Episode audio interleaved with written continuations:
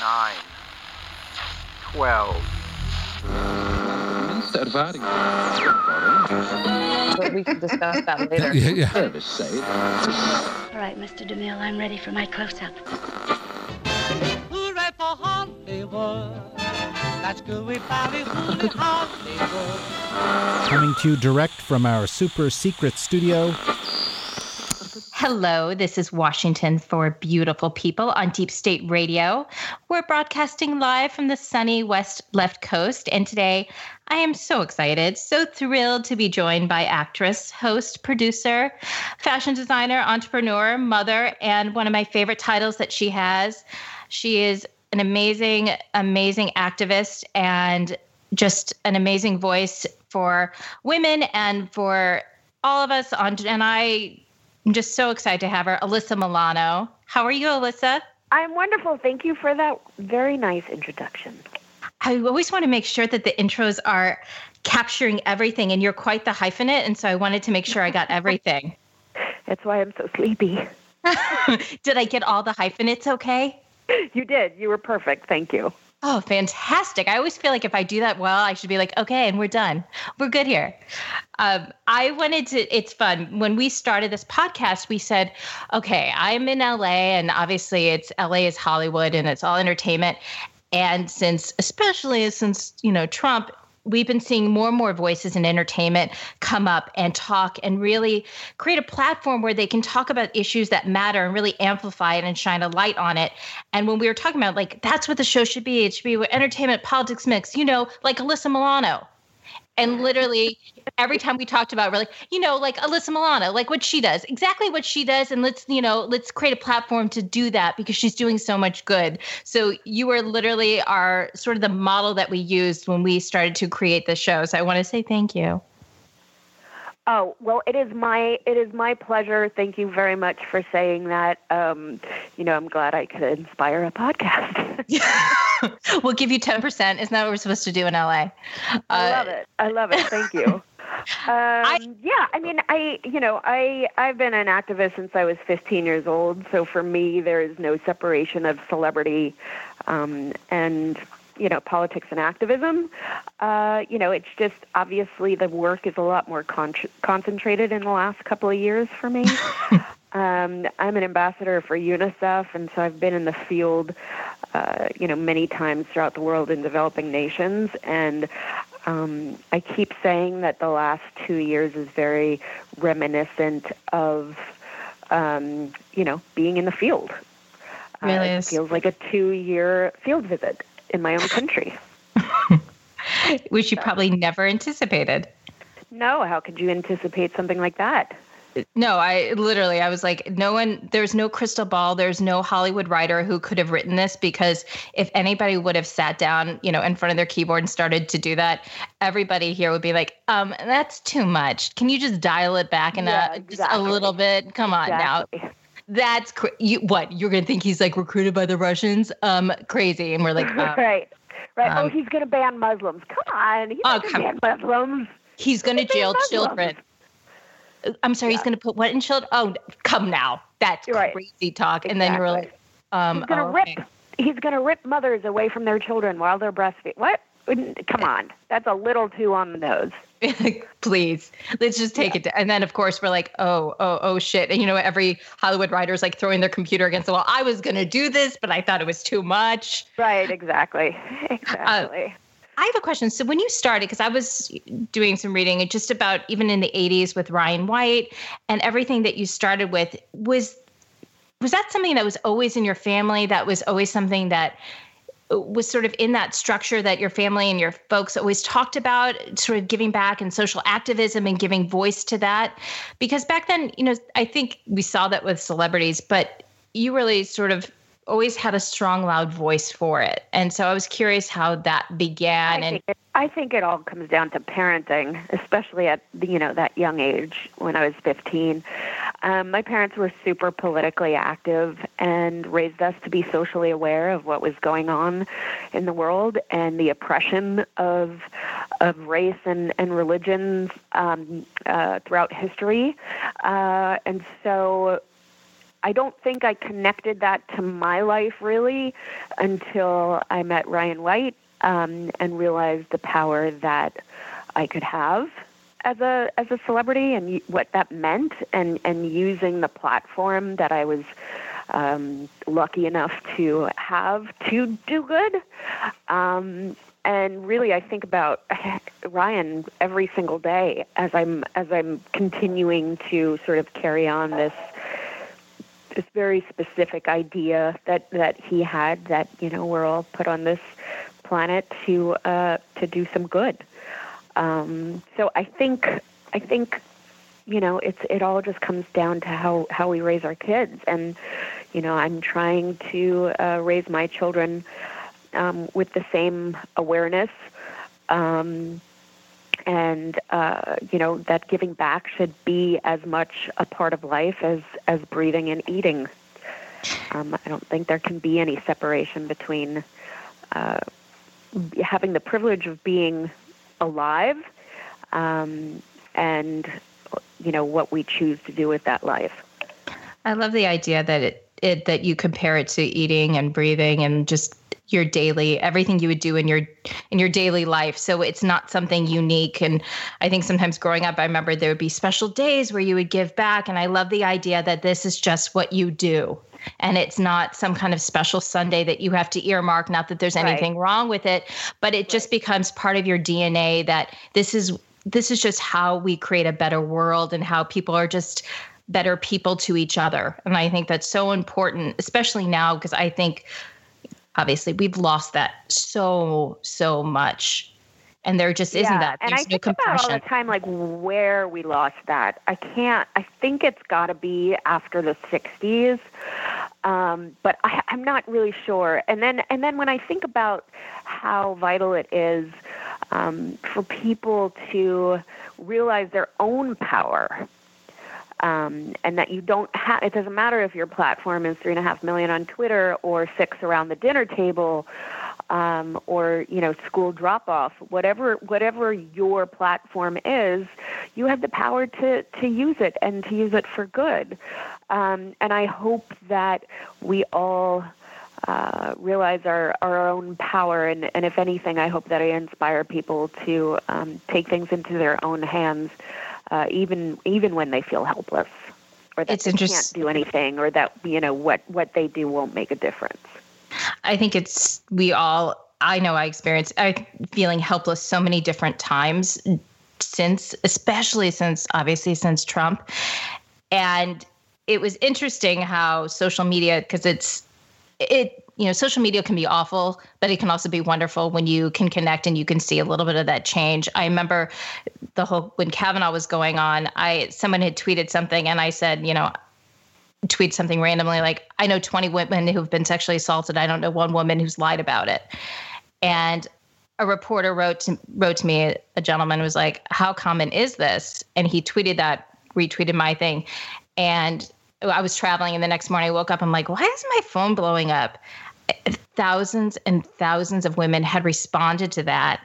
He yeah. was shocked. He he wasn't shocked. He was just like, I was just naive because I'm I'm a dude. Like I just I didn't realize this, and I didn't realize the power of that question of seeing your comment and seeing that that trigger effect. He ended up writing a really interesting introspective piece about it and he said it it changed his optic on it which i thought was so interesting that it it came from you know a couple of characters on twitter and you can change you really can change hearts and minds and it was just fascinating to me to see that ripple and effect not only and not only the realization from uh, men in particular about those kinds of statistics but also from women yeah. who were like, I thought I was the only one. I thought I was alone in my like not reporting the the many many um, you know many hardships that I've I've felt in my life or sexual misconduct that I've faced.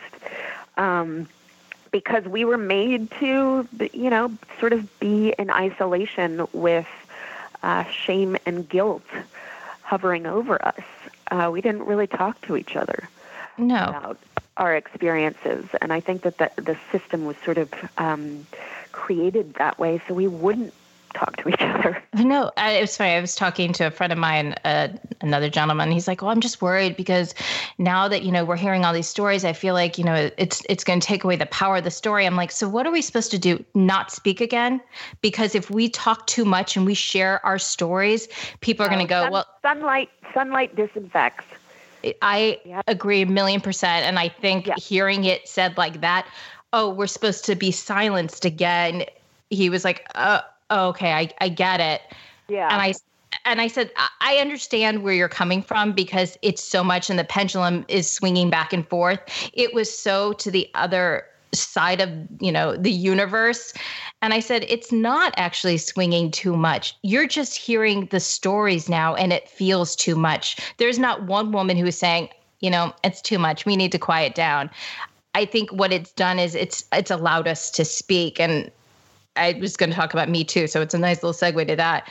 I think that's what that hashtag did for so many women. I remember seeing that for the first time when you tweeted it, and I tweeted my story, and then basically like ask 20 women, you'll get 20 stories. Like I don't there isn't a woman I know who hasn't had that and who hasn't felt a sense of relief and camaraderie with a sisterhood, not to sound cliche, being able to share that story because Yeah, it's or so how about common. The people that have come over to you and said, I didn't even realize I had a Me Too story until Oh. people started sharing their Me Too stories. And then I realized that that one time that I was in my boss's office and he pulled me down onto his lap, that that is a Me Too story. And I'm like, yeah. That's actually you know, illegal, the but spectrum of m- misogyny uh, is is so broad um, and so deep rooted and systemic within our culture that things, uh, you know, misconduct was happening and people didn't even see it as misconduct. It's it was in it truly it was the DNA of our time. It's interesting because a woman said to me sh- it wa- on Facebook, and she's like, "I guess I'm just really lucky because, of course, I said something you know that was a little political about it." Which, by the way, I don't think Me Too is political. I think it's it's about humanity. And so when people say that, I'm like, "How is that political? How is talking about your assault or how is talking about misogyny in any way political? It's about it's about humans and how we need to treat each other." And but she well, was like, I think we're we're just in a time where everything is think it's political. political. I know. Yeah.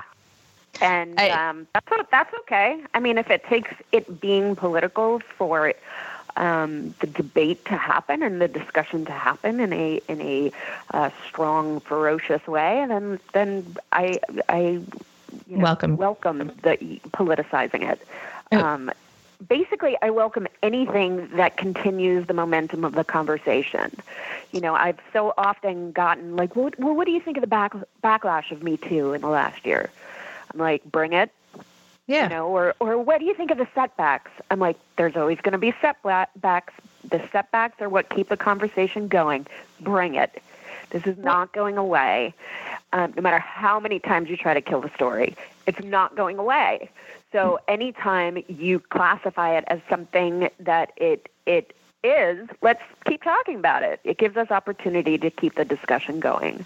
Oh, what I think is interesting is people say setbacks because I've had that discussion. I said, no matter how you set us back, we're still ahead. This a friend of mine, she's like, I feel so lucky because I don't have a Me Too story. And I said, Kate, you have a Me Too story. She goes, No, I don't. No, I'm really really lucky.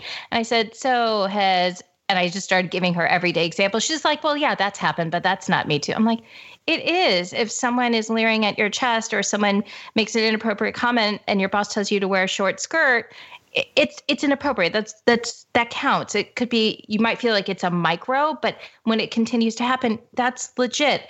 If your boss taps you on the ass, that's a that's a me too moment. And she was like, "Oh shit." And I was like, "Yeah." She goes, "I just I I, I think we're so conditioned to think it has to be some something, you know, huge and even bigger, but I said these moments are huge and it's they're now compounded and we haven't done anything. And so we need to recognize those little individual They're- moments. They're huge because they change our behavior, and also they're huge because they they they they they hinder our progress. Absolutely. Whether that be within a within an office, within a job, um, you know, if this sexism spectrum did not exist, how many more women leaders would we have right now? You know, and I'm very proud when I look at, you know, even the the women that have come forward that are running for president in 2020. Um, and I and I think about like, w- would this would these many women be coming forward No. and running for president if Me Too didn't happen? And and that to me is like like I get weepy just thinking about like the impact um, and how you know being a messenger is is really powerful. Do you, do, uh, truthfully, do you think, because people ask me this all the time, a woman could be the Democratic candidate? Do you think we are at a place that that would happen and that she would get voted in? She's the best candidate, all that aside. Do you think that we've evolved enough and we've had enough of this conversation where minds and hearts have changed enough for it to happen? I don't know yet. I will say this. A woman has to be so far and beyond any man that's running Yeah. um, and better at her job than any man that's running to come out as a front runner in this day and age. Um, because I think that what the Republican Party with Trump as their leader has done so successfully is make um, the the white male uh, terrified Absolutely. everything.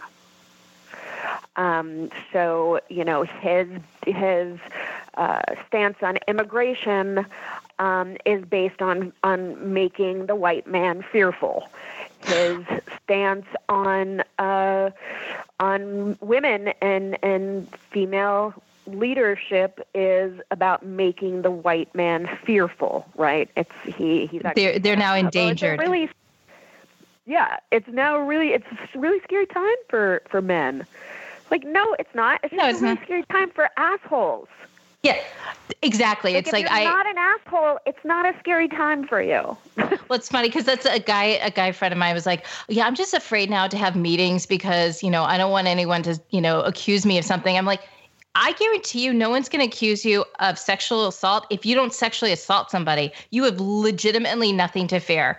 Don't and be. how is there that that big of a gray area? Like, if you steal a car, you don't go, huh? I wonder if I ever stole a car. Like, you know what you've done wrong in your lifetime. you- you know don't- those. You know you who don't you are. Exactly. It's not like you accidentally like, oh my god, I accidentally unzipped my pants and showed my penis to you. I don't know how that happened. It just tripped and fell out. Ah, That's Right, crazy. exactly. Or or you're not thinking like, was that time that I actually masturbated in front of that woman into a plant? Was that? Oh. I don't know. I just don't know if that. Like you know, you know. So uh, my my point is just that I think this administration, the Republican Party, has the. Um, the patriarchy in such a frenzy about uh, about potentially losing their power that any woman from the Democratic Party has ha- has to be even better at their job than any man in the Democratic Party to get the ticket, and that's you know uh, just a sad reality. Now, now if if a if we had four women, um, amazing women running against uh, any other Republican leader, um, I don't think it would be as tough. But I think any second class, anyone that's considered a second class citizen in this country, whether that be a person of color or a woman, Yep. um, and God forbid a woman of color, Oh, they've got to I work mean, that's- extra, extra, extra, extra, extra hard to be the extra best that they could be in their field. And they have to have it's a sad superpowers i feel like and be like oh here's my cape and i'm i'm like superwoman like it's so it's such an unfair equation to have to to have to fight and do i i think we have a shot but who are you excited about or who would I'm you in a dream I'm excited about everyone, and Okay. and the reason why I'm keeping it super super vague is because I've been called uh, upon already to endorse people um, in the in the primary, and you know what? I'm not just not going to do it. I'm not going to do it. until the no win situation for you yeah, I'm not going to do it until I see a few debates and I see how um, everyone performs uh, in a high pressure situation. I want to see what they uh, are going to say about um, unity about bridging the very uh, calcified and fossilized political ideology that, that we have right now within our country. Um, I want to see how they're going to set this ship right um, and put us back on track. And I just can't, you know, I can't make that that educated decision based upon um, an announcement speech or any sort of thing that they're announcing right now. We got to see how these people are going to perform. And, you know, unfortunately, I do think that there is a, and this is going to be an unpopular thing to say, but I think that it's not going to come down to who would make the best president. It's really going to come down to who can beat him. Yeah, I I. I agree a million percent. Ignite um, hope and inspiration and tap into something that has been uh, sort of pushed way down since Obama left office. Because I don't care what you thought of Obama's policy, and, and believe me, I can say I'm a big enough person to see that there is many of what he did that was not great. Um, Absolutely. I think he did the best that he could, but he was not a hurtful man, and you No. cannot argue with the fact that he ignited a certain amount of inspiration and hope that I think we are in desperate need of right now. I think he Um, also led with compassion, which is something that And empathy. And empathy. What? Can I curse on this? sh- Eh, This fuck podcast? yes. Okay, what the There fuck has happened to empathy? There is Um, none. It's gone. There's It's no a vacuum. empathy. Like I grew up with this phrase. My parents would say to me, "Put yourself in their shoes," and I don't think that that phrase even exists No. anymore. Well, it's because our don't- president's bone spurs. He can't fit in his shoes. So you right know. and i yeah and i also think that you know we have to go back to a certain element of um, racism that electing a, a an african american president uh, reignited in this country. Um, and i think obama uh, really um, scared white supremacists and white nationalists. And then Trump came in and, and preyed upon those those people. Um, and and gave them a leader. And I think that uh, it's because of, of that and that fear that he has the power that he has. Um, and I, I I need to know who has a plan to get back to the place of you know, and this is selfish of me because I am a UNICEF ambassador. Um, I can't deal with the fact that children are dying in Syria and Yemen, and and what what are we going to do? I mean, uh, how how are we going to fix um, humanity, and not because of you know some self-righteous uh, America First ideology, but humanity because we all share this planet for a very brief moment. What are we doing? And I think I hope my fervent, fervent hope is that we are now looking at this shutdown where because I think sometimes it's hard for us. We we see we see what's going on in the world and we and our hearts ache and we want to do we want to do something.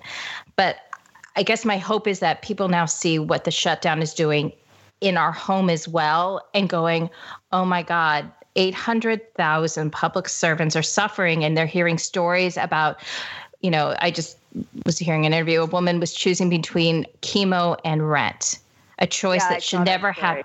She should never have to make that choice, and she's having to make it in because of our country in the world. in the world, and someone In- is actually one of our citizens is actually having to uh, make a decision between. I mean, it's it happens every It's- day. I mean, look. I I do a lot of work in Flint, Michigan, Oh. and. I don't. I mean, what happens within our country uh, is shameful, and how we don't have um, leadership that uh, is standing up for every single forgotten city in this country where where you know manufacturing companies have have closed their doors and created a horrible horrible situation in these cities um, it's it's a crime it's criminal It- uh, Puerto Rico. I mean, there's it goes on, and I that is what I hope the next our candidate the next candidate does is can can keep this this conversation going and and show us I so that a theory about this shutdown, and I. I What's your theory? I'm alluded to it very of curious. my in one of my tweets, but but Donald Trump actually had a tweet um, that said, and I'm looking at his Twitter page right now, is on January 21st, and he said Democrats campaigned on working with Washington and getting things done. How is that working out? 2020, take back the House. And Oh, yeah. I think that he shut down this government to make the Democrats fail in their governing and winning back the House. Because this wall was in in in in his this wall never got done when he held the Senate, the House, and the presidency. So why now all of a sudden is he willing to shut down the government for this wall? And the only thing that I can go to is that his ego is so hurt that he lost the House when he was campaigning on immigration that he has taken the power away from the majority, which is which are the Democrats who took back the House by just shutting down the government. And now in 2020, he's going to be able to get up and say, "Well, look, They're they didn't do anything. They did nothing." And nobody's going to call him on the fact that he shut down the government for two months. two months. Um, yeah.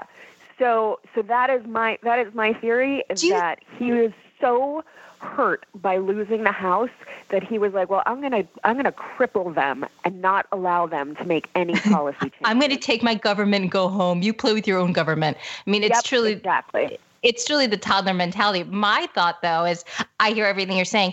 I don't know if he's that smart to be that calculated to do it. I think it's. I think it's. I think first underestimating it's just an his intelligence, underestimating his intelligence is is what got us in this mess in the first. place. Oh, We cannot underestimate this guy. We do you really can't. think? Do you think he believes the lies he's saying, or he's saying the lies because he thinks if he repeats it enough, people will believe him? Because I, I think he knows when he's lying. Because I, think it, it's just so common. I think it's probably again in his DNA. It's the air he breathes. But I'm I think- convinced that he knows that they're lies, and he just knows that if he just keeps repeating, keeps repeating it, people will believe it. Because if you hear it enough, people go, "Oh, okay, well maybe it is fake news." Oh, I think he's a con- I think he's a con artist, and I think that he is, uh, whether it be a lie or truth, he knows the uh, what the formula to make people um, understand um, what he wants to project, and I think part of that is belittling the intelligence of the American people, um, and and I'm offended by that. You know, I'm offended by that aspect. Um, but I do. I think he's a con artist, and I think he's conned his way into this White House, and I think he's trying to continue to to con his way, and whether it be through um, hurtful policy that he puts forth, or um, you know. Appointing as many judges as that administration has. I mean, he's taken over the courts, and it's not just about the Supreme Court; it's about the lower courts as well. courts, He is Which stacking. the we don't pay attention to. Exactly. He is stacking the decks against a progressive um, movement uh, by stacking the courts with judges that um, that uphold a certain uh, uh, regressive Republican ideology. And it's funny. I think he's doing the, sort of the shiny key syndrome to us, where he is, you know, they'll throw a bunch of shit our way that we know we're going to get infuriated about, and so we don't pay attention that the new EPA guy is just, you know, a blazing idiot, and we don't pay attention to that hearing because we're so worried about something else, and then somebody else gets confirmed, and we're like, oh, we can't pay attention to that because there's another dumpster fire over here, and That's so right. and it's and I was and so we're not paying attention. We don't know where to look because there's literally fire. It's like drinking from a fire hose. You're like, I, I don't know where to look anymore because nothing is right. And I remember thinking, even, and I feel like nostalgic. I'm like, even when Bush was president and everyone was complaining, there were still good things to point out. You could still point to moments of compassion or moments where you're like, okay, I, I don't agree with it, but I, I'm not going to scream into a pillow at night. And I don't think we have any. There's no valve for us to release here anymore. There's there's nothing we can point to. no, there's nothing we could grasp onto. Like at least Like Mattis, You know, I kind of grasped onto. I felt But then he like, and I bet Bush is at home going, "You miss me now, don't you, motherfuckers?" Oh. You know he is. You know he's like, how, how do you like me now? You know he's like, he's just like drink, kicking back, drinking, painting. Yeah. He's like, you assholes, we're gonna complain about me, right? And I, I think, I think we all thought that Cheney was the evil one, but we thought, oh, you know, Bush, he, he's just Bush.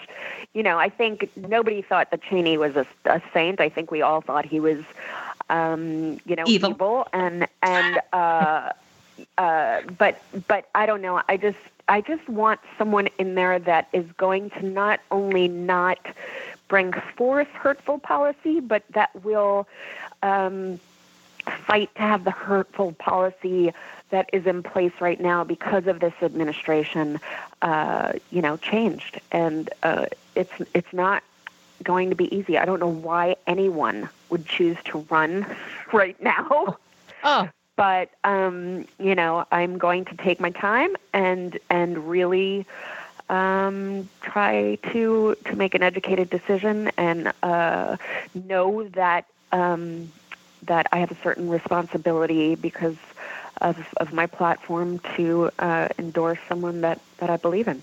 How exciting though is that to be able to do that and to have that kind of voice? I think. I think that would be so empowering. And I know we were talking about, you know, everybody has that power, but it's it, it to me it's so inspiring. And one of the reasons we were excited about this podcast is to be able to talk to people who are who are really sort of using their power for good and being able to elevate it and to help create that kind of change. I think is Right. exciting. Would you ever consider a career in politics after things have uh, settled down in our country becomes a little bit? I, well, first of all, I feel like I'm better. I'm of better service doing what I'm doing right now. Yeah. Um, so so um, not right now, but it's something that I do I do think about, um, uh, and maybe when my kids are older, that that would be in my future. But right now they're kids, um, and I need to be here for them. Um, but I don't think that it's something I would totally take off the table. I would really love a staff.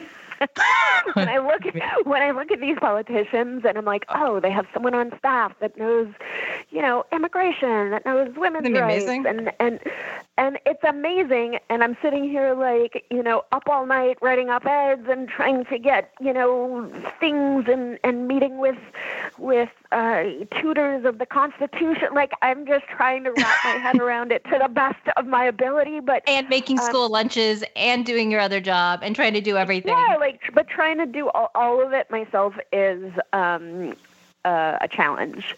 Um, so, yeah. I will tell you, I have to would give you a compliment. I tell you, I have to give you a compliment. I was talking to Bill Prady probably about a month ago, and we were talking about, I think it was the Women's March last year, and you, you were there with one of your with your children, correct? Yes. And he said it was he was so impressed. He goes, "She is superwoman. Her kid needed to use the restroom, and literally, like a superhero, she lifted him up and literally walked."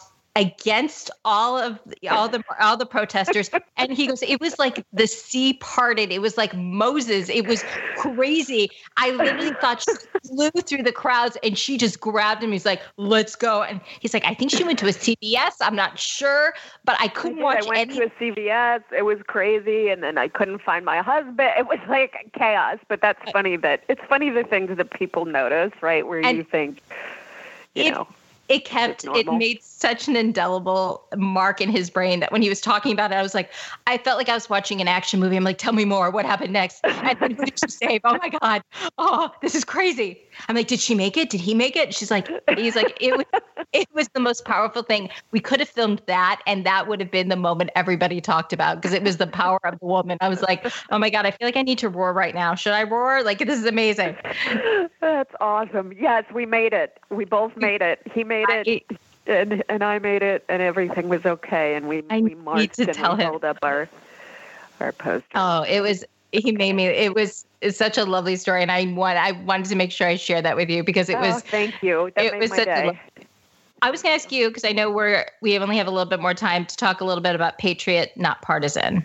Yeah. and how it started. And I, because I want people to really become aware of it. And I think it's, it's great what you're doing. So, Um, yeah. So so basically, when when everything started getting super um, aggressive as far as uh, the political ideology and and where uh, everyone was picking a side and staying with it really, really uh, in a way that was. I felt insurmountable, and um, we really saw the partisan, partisanship within the news cycle and our news networks, um, this 24 hour cycle that is, you know, definitely through the eyes of a, of a, a certain audience member. Yes. Um, I wanted to create a space for people from both sides to be able to uh, share their opinions in one on one site. So we collect uh, op-eds from people throughout the country um, that are not just one-sided. Um, so you know we've published everything about you know being uh, against abortion, um, and then we try to find a counter argument, and everything is on one page, so you can hear just different perspectives. Um, and not have to go to many different sites to find uh, an opposing uh, perspective. And it's been something that's been really rewarding for me to you know collect these submissions and and see how much pride people take in um, in in using their own platform to get their point across, uh, but also to be able to share different perspectives in one place. I think is is really important right now, and we need to continue to bridge Well- bridge these gaps. and do it in a way that to me is very positive because I think discussions now have become so divisive and so angry and so hostile and vile. And it's not a discussion anymore. We're just monologuing at each other because there's no dialogue anymore. And so, what I appreciate is that if it's a different perspective it's very thoughtfully done. And i never it doesn't feel you know didactic. It just it feels like this is this is my opinion. And i i miss those days when we did that when we would just have conversations and we could hear everybody's side on things. And i think I think a return to that is so needed, and I'm I'm hoping that that happens in a few years. Um, but so I, I think that's such a positive a positive place for that kind of a discussion and that kind of introspection. Do so do we think that he's going to get impeached real quick just your predictions or do you think we're we're here for 2020 i have a i have a candle a prayer candle to Mueller that i light so you know i just need to know. Do i need to order more? What do you think? I I think he will not be impeached in time for 2020. oh you're killing me. I Um, keep i keep yeah. asking people and they're not giving me the answer i want. And Yeah, uh friends I like I don't I don't know what I don't know what's gonna ha- it's gonna just depend on on uh, how much we could get done uh, and how quickly we could get it done. Um, you know, with with having the majority. funny every time like adam schiff speaks do you remember the beginning of raiders of the lost ark and the first Yes. one teaching Yes. and the girl closes her eyes and she has i love you on her eyelids that's how i am when he speaks i'm like say something else say tell me how you're going to get him tell me how you're going to get him and literally i like put my little hands on my chin i rest i like close my eyes and my husband's like do you have a crush on him i'm like I kind of do. If he's going to bring him down, I, I kind of do. I might even get like a lower back tat with like an Every time heart he speaks, it's like progressive porn. it it is absolutely progressive porn to me. Like I literally am like, everybody just be quiet. I might need a drink You're when like- we're done. I would play play some wah wah music in the background. Like I get so excited. It's so inappropriate. We saw him in New York. We were walking and I went, Oh my God. And Jeff, my husband's like, What? Is everything okay? And he's like, I'm like, Did you see that was? And knowing me, he's like, did you just see Patti LuPone? Because that's the only other reaction that me uh, that would generate that.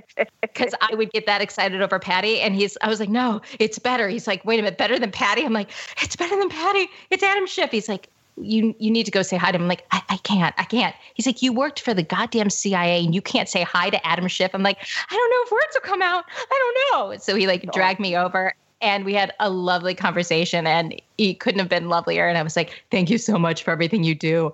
If you if you start to you know feel ill, I've got a kidney for you. I will give it to you, whatever you need to carry on. Let's do this." But he couldn't have been more lovely. So yes, it was definitely progressive porn for me, and I totally slightly it. Have you gotten um, any like? Do you ever get a little like starstruck by anybody in politics? Um, John Lewis. Oh God, that would that would do it. Yeah. When did you? I saw him. I I saw him in the halls uh, on the hill, and I literally I had to hold the wall. Um, so yeah, um, he's just just magic, and He it- really is. he carries that. I think I think I get starstruck with people that carry a certain amount of historic weight. Yeah. You know, The- the things that the things that we're still fighting for that they fought for uh, so long ago, and they're still fighting. But they're Good also trouble. like leaders that lead through service. Yep. Does that I- make sense? Abs- Like leadership absolutely. through service. Yeah.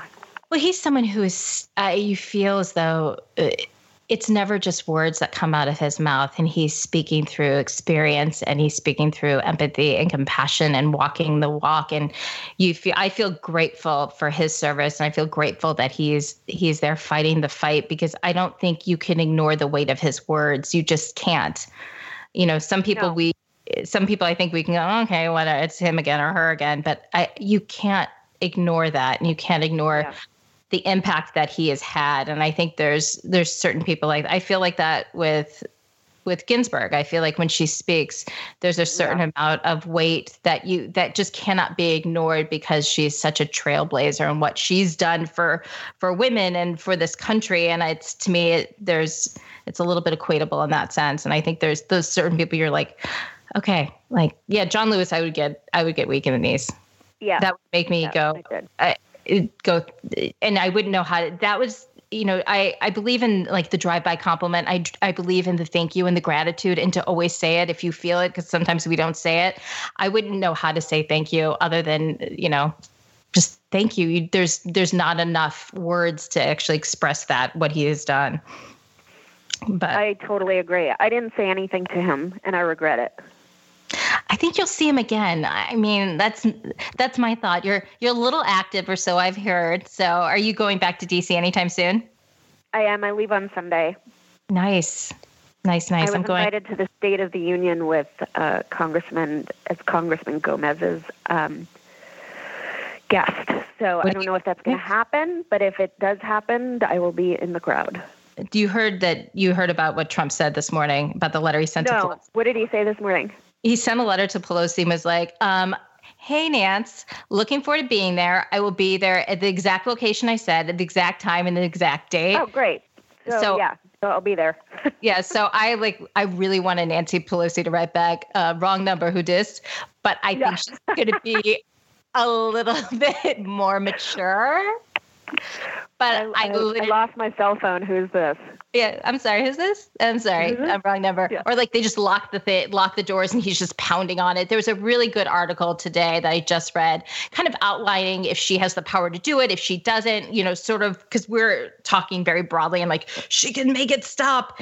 He can go. She can make sure he doesn't have lights to read his teleprompter. I mean there's ways to do it. So i'm i'm curious how it's going to kind of unfold. We're doing uh, I don't know if you're familiar with Molly Jong-Fast and Asha Rangappa on Twitter.